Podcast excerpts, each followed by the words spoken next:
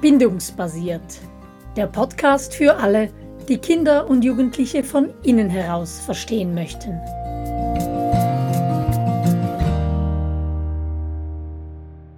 Was Kinder und Jugendliche wirklich und unbedingt brauchen, das Spiel. Nach Bindung, Gefühlen, Ruhe, jetzt noch die vierte und letzte Folge unserer Serie, wo wir über das Spiel sprechen. Wir werden heute ein bisschen spielen, könnte man sagen. Das liegt uns. Genau, das glaube ich auch. Was ist Spiel denn eigentlich? Ja, Spiel, wenn wir das so landläufig brauchen, dann ist das das, was Kinder machen und Erwachsene, die arbeiten dann. Aber wenn wir die Welt durch unsere Brille anschauen, durch die Brille des bindungsbasierten Entwicklungsansatzes, dann ist Spiel nicht Kindersache, sondern dann ist Spiel das, was wir alle viel mehr brauchen in unserem Leben. Wir äh, werden ja noch kurz darauf kommen, was Spiel alles, ähm, wo Spiel uns überall hilft. Aber du hast ja gefragt, was Spiel ist. Und ähm, was Spiel mal ganz bestimmt nicht ist, es ist ganz bestimmt keine Arbeit. Also wenn wir im Spielmodus sind, dann sind wir auf die Aktivität fokussiert. Dann geht es darum, das zu machen und wie es sich anfühlt, das zu machen. Und wenn wir am Arbeiten sind, dann ist der Fokus auf dem, was, auf dem Resultat, auf dem Outcome. Das kenne ich vom Kochen unter Stress ähm, oder mit viel Lärm oder Kindern, die irgendwas machen äh, daneben oder was von mir möchten, dann komme ich manchmal in den Arbeitsmodus und dann ist Kochen, geht es noch darum, etwas auf den Tisch zu stellen, aber manchmal ist Kochen auch sehr viel Spiel und da geht es dann darum, ums Schnipseln und um Musik zu hören dazu oder zu singen. Oder auch um etwas Neues auszuprobieren, oder? Ja, genau. Das kann auch Spiel sein. Spiel mit neuen Rezepten oder selbst kreierten Menüs. Mhm. Ja, absolut. Bei mir im Treppenhaus hängt eine Karte, da steht drauf, wir hören nicht auf zu spielen, wenn wir alt werden, sondern wir werden alt, weil wir aufhören zu spielen. Das ist ein Motto für mich geworden. Weißt du, wer das gesagt hat? Nein. Astrid Lindgren. Aha, ja, gut. Das, Und die hat wohl ihr Leben lang gespielt. Das passt. Das ja. passt wunderbar. Ja, ähm, wir sehen schon beim Kochen, da geht es auch um unser Spiel. Wo findest du sonst noch in den Spielmodus, wo es eben nicht um Arbeit geht?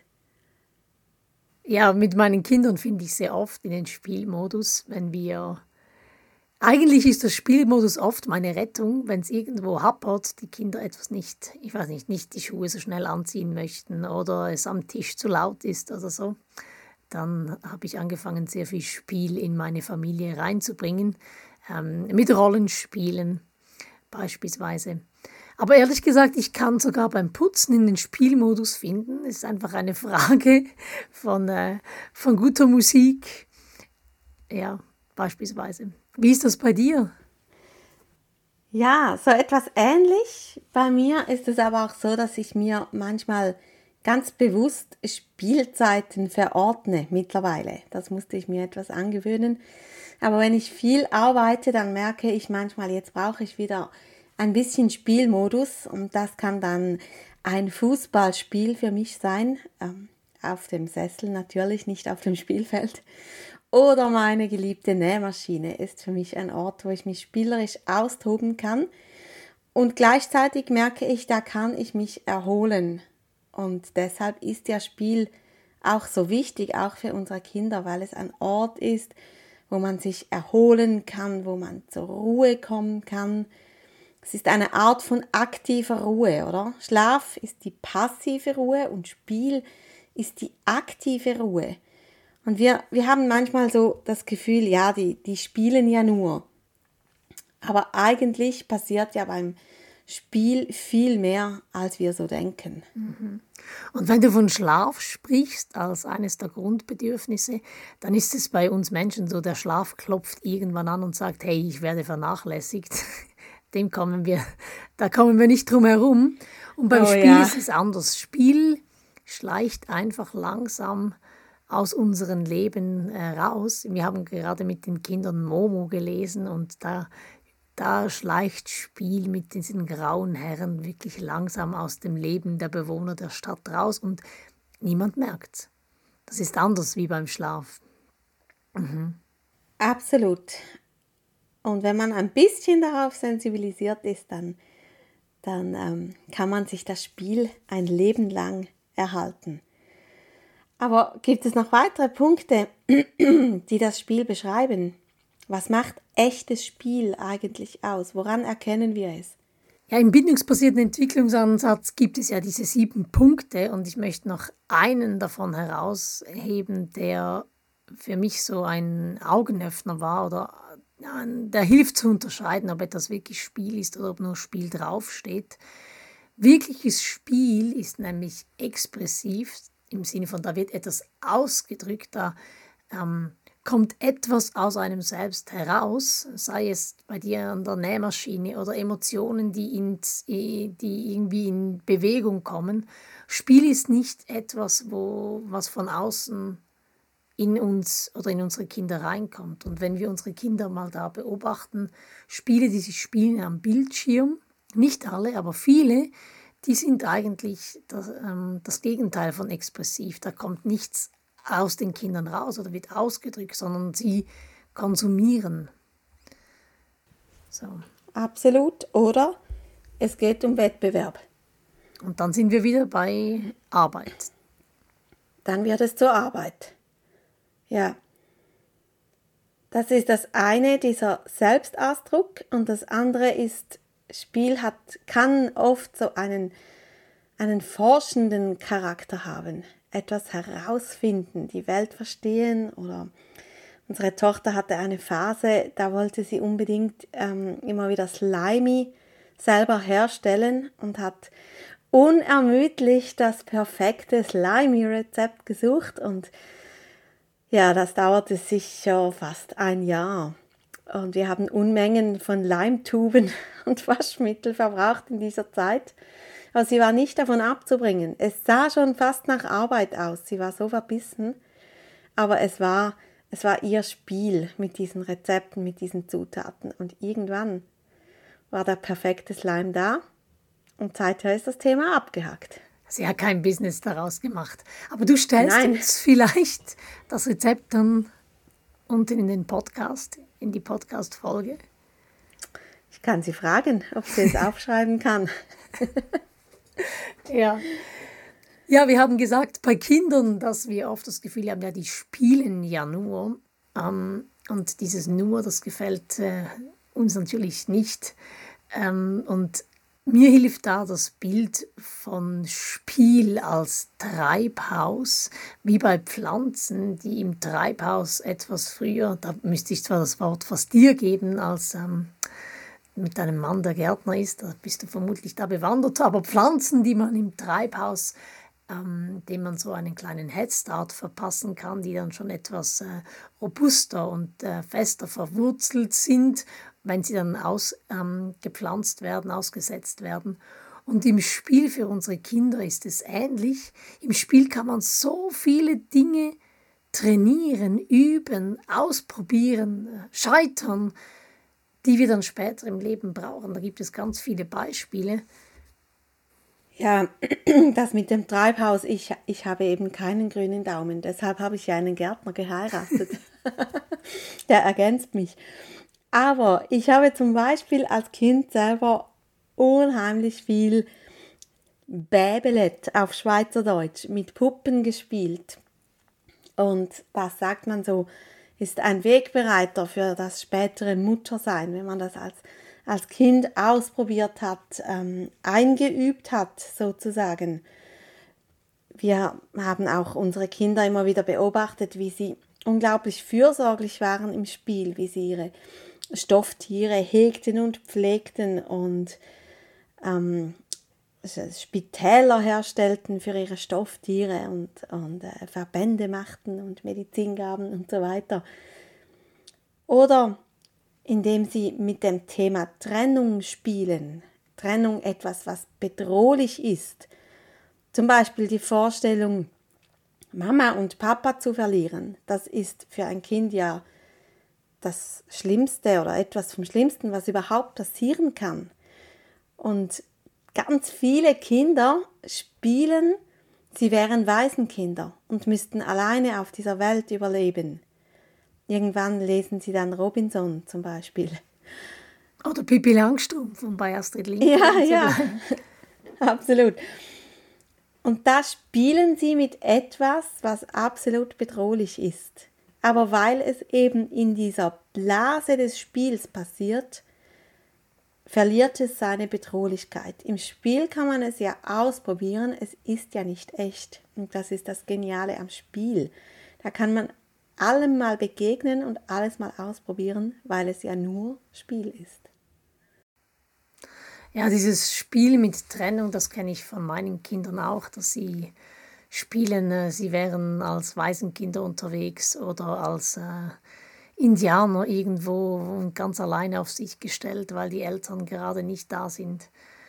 Und auch die Spiel, das Spiel mit Fürsorge, auch das Spiel, dass sie Hütten bauen und so ein, ein Zuhause einrichten. Auf Englisch das Home-Based Play, das äh, die, unsere Kinderzimmer haben schon jegliche Formen angenommen mit Tüchern und Schaumstoffwürfeln, die da gebaut werden. Wäscheständer sind auch so toll dafür. ja, genau. ja, dieses Treibhaus, das ist das eine Bild von einem Haus, wenn es um Emotionen geht. Es gibt aber noch eine andere Vorstellung von einem Haus, das mir in den Sinn kommt, wenn wir über Gefühle sprechen. Und das ist das Bild von einem WC-Hüsli. Ich denke da beispielsweise an eine SAC-Hütte in den Bergen, wo in ein paar Metern Abstand dann so ein Kabäuschen steht mit einer Holztür und einem Fenster in Herzform darin. Und da gehen wir ja hin, um unser Geschäft zu erledigen, und zwar in einer Form, dass es niemanden stört und dass es ja keine negativen Nebenwirkungen hat. Und Spiel hat eben auch genau diese Funktion. Spiel ermöglicht uns, unsere Emotionen auszudrücken, ohne negative Konsequenzen. Wir können mit unserer Frustration spielen, wir können unserem Alarm, unserer Freude, unserer Wut oder auch Angst Ausdruck verleihen im Spiel. Und ja, das macht ja nichts kaputt. Ähm, es verletzt niemanden, weil es ist ja einfach Spiel. Ähm, ich denke da an ganz viele Sportarten, wo Spiel rauskommt oder Menschen, die ähm, in einem Theater oder wenn sie Musik hören, zu ihren Tränen finden.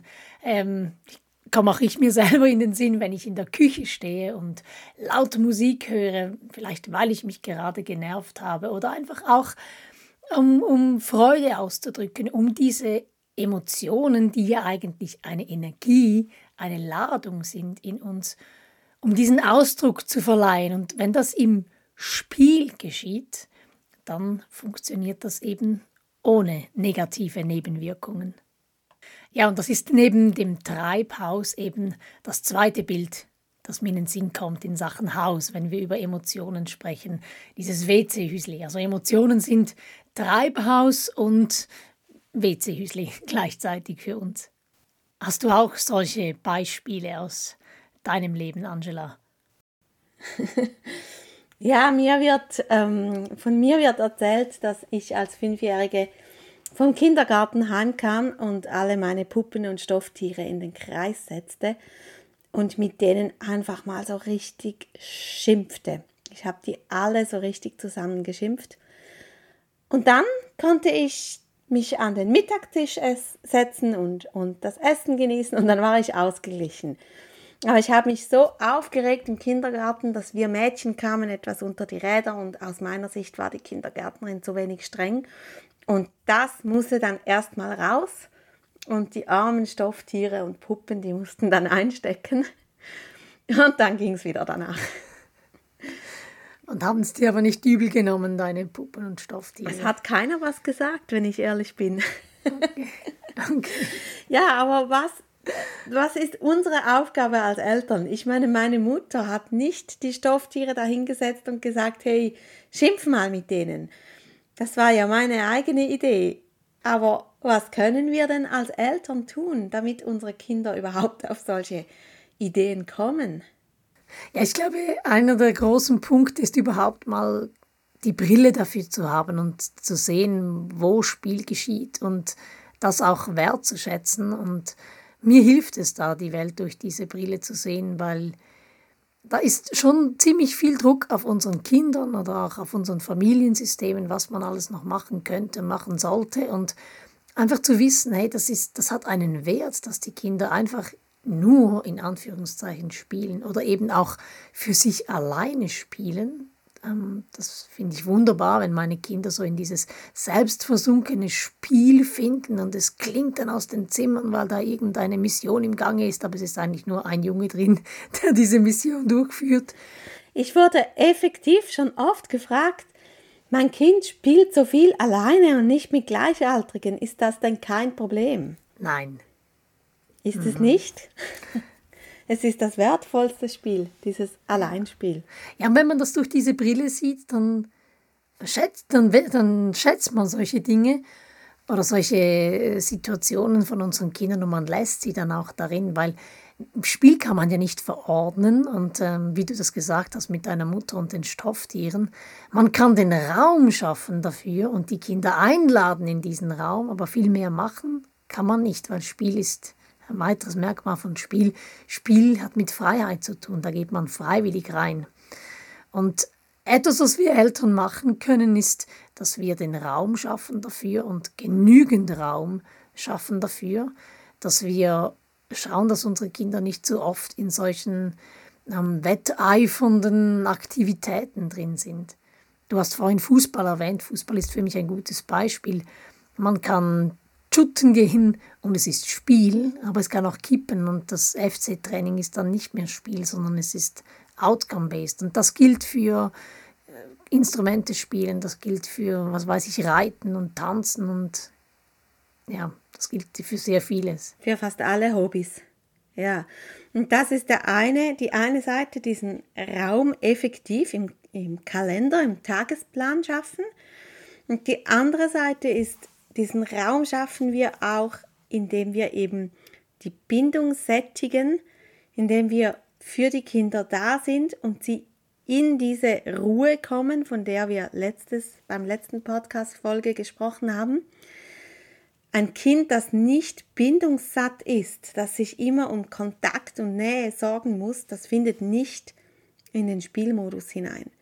Also Spiel kann man auch nicht einfach befehlen, wenn einem zum Beispiel ein Kind gerade lästig ist, weil man noch Homeoffice machen sollte, dann wird es nicht funktionieren, indem man sagt, hey, geh noch ein bisschen spielen. Es wird viel eher funktionieren, wenn man zuerst diesen Bindungshunger stillt, und das Kind in diese Ruhe hineinführt, so öffnet man ebenfalls diesen Raum, dass das Kind dann ins Spiel finden kann.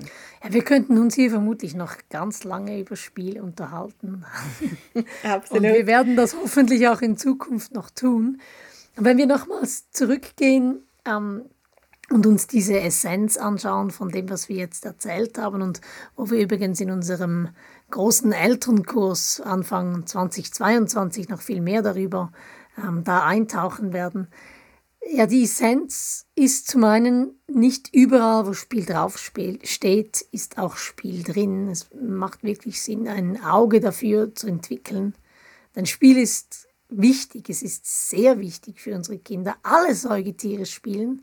Ähm, ich habe schon mal erzählt, wir haben einen Junghund, also der ist jetzt ein, ein pubertärer Junghund, aber was der eins spielt, mit allem, was er findet, ist einfach Spiel ist ähm, das, das, das Bauprogramm der Natur. Und er führt euch garantiert ganz oft ins Spiel, nicht wahr? Er führt uns ins Spiel, genau. Er führt uns auch manchmal Spiel vor, wenn wir essen. Beispielsweise jagt er seinen eigenen Schwanz oder so.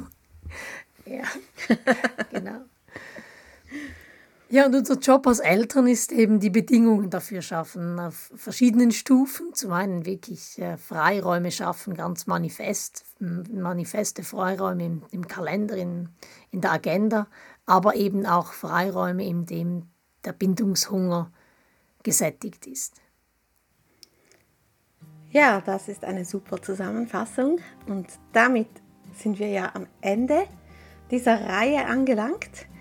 Wie gesagt, wir werden im Elternkurs noch viel mehr und viel tiefer darin einsteigen.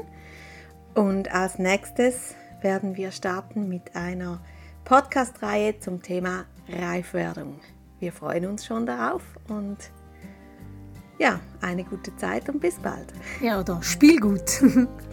Tschüss. Tschüss.